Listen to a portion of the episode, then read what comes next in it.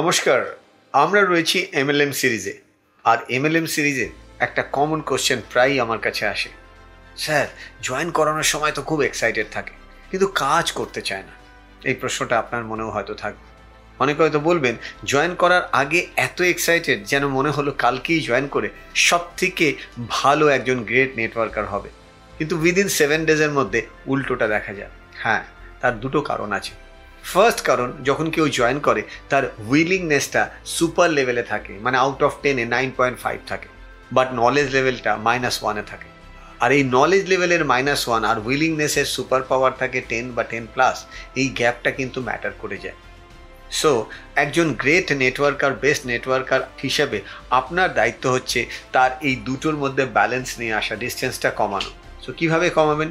উইলিংনেসটাকে balance করতে হবে আর নলেজটাকে develop করতে হবে লার্নিং স্কিলকে ডেভেলপ করতে হবে। আর নলেজ অ্যান্ড লার্নিংকে যদি ডেভেলপ করিয়ে আপনি তার ব্রেনে এটাকে ঢোকাতে পারেন যে knowledge is power learning is super power but knowledge and learning and application become the best super power মানে আপনাকে নলেজও দিতে হবে, সেটাকে লার্নিংয়েও কনভার্ট করতে হবে এবং অ্যাপ্লিকেশনে না কনভার্ট করলে সেটার কোনো লাভ নেই, সেটাও আপনাকে বোঝাতে হবে।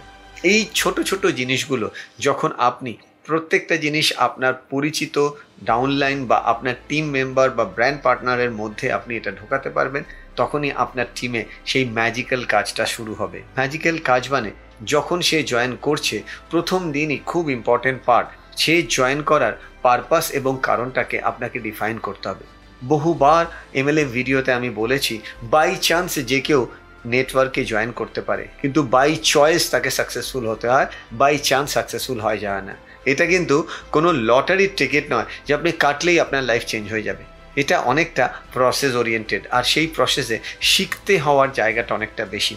প্রত্যেক দিনটাকে আপনি যদি নিজেকে এডুকেশন মোডে রাখেন, তাহলে জয়নিংয়ের পরের প্রথম দশ দিন, যেরকম রিসার্চেও বলা হয়, একটা বাচ্চা জন্মানোর প্রথম দশ দিন ভেরি ভেরি ক্রুশিয়াল তার কারণ ওই দশ দিন বাচ্চাটাকে প্রপারলি যদি প্রোটেক্ট না করা হয় প্রপারলি যদি ইঞ্জেকশন না দেওয়া হয় প্রপার যদি তার ইমিউনিটি সিস্টেমকে বাড়ানো না হয়, তাহলে কিন্তু এই ইউনিভার্সে এসে সে কিন্তু বিপদের মধ্যেই পড়ে। সো যখন কেউ একজন নভিশ ফার্স্ট টাইম যে জয়েন করে, সে কিন্তু কিছুই জানে না সেই অর্থে। Excitement level super high but knowledge level সেই অর্থে কিন্তু লো তাহলে আপনাকে তার নলেজ লেভেল ডেভেলপ করার জন্য তার খিদেটা বাড়াতে হবে।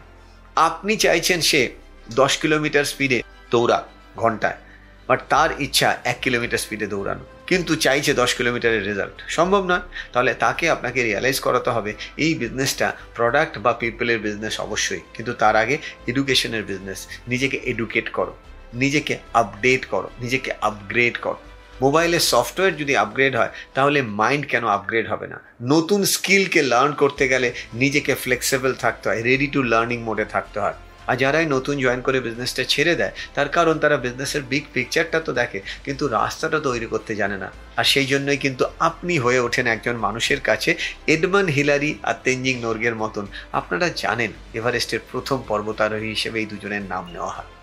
আপনার রোল অ্যাজ এ আপলাইন অনেকটা হয়ে যায় তেঞ্জিং নর্গের মতন। আর আপনার কাজটাই হয় তাকে রাস্তা দেখিয়ে সেই ভার্চুয়াল এভারেস্টের মাথায় তোলা। কিন্তু প্রথম থেকে আপনি তার হ্যান্ড হোল্ড প্রপারলি না করেন, তার ড্রিম বিল্ডিং না করেন, তার কিট ওপেনিং সেরিমনিতে তার মাথায় এইটা যদি আপনি না ইনপ্ল্যান করতে চান যে খালি ভাবলেই হবে না, আপনাকে কানেক্ট করতে হবে। কনসিভ করার পর কানেক্ট করতে হয়। কনসিভ অ্যান্ড কানেক্ট হলেই তবে কিন্তু ডেলিভারি হয়। সো গ্রেট নেটওয়ার্কার তৈরি করার জন্য আপনাকে মনে রাখতে হবে, আপনাকে নিজে স্কিল্ড হতে হবে। আপনি কোনো কিছু শুনলেন, শুনেই আপনি আপনার ডাউনলাইন বা এক্সপার্টসদেরকে শেখানো আরম্ভ করলেন, ভুল করবেন।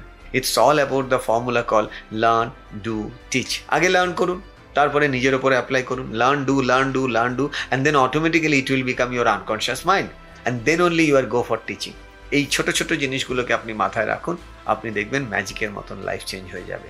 আর আমি শিওর এই ফর্মুলা যখন আপনি অ্যাপ্লাই করবেন, আপনি যে কোনো মানুষ জয়েন তো করতে পারে, আপনাকে ছেড়ে যাবে না। আর এই সংখ্যাটা যত আপনার বাড়বে, আপনার বিজনেসে স্টেবিলিটি আসবে। আর স্টেবিলিটি আসা মানে আপনি শুধু নেক্সট লেভেলে যাবেন না, আপনার টোটাল টিম তারা লেভেল জাম্প করবে এবং আপনি হয়ে উঠবেন একজন গ্রেট নেটওয়ার্কার খুব শিগগিরই আরও কিছু টিপস নিয়ে আসছি নেটওয়ার্কিং সিরিজের ওপর। Thank you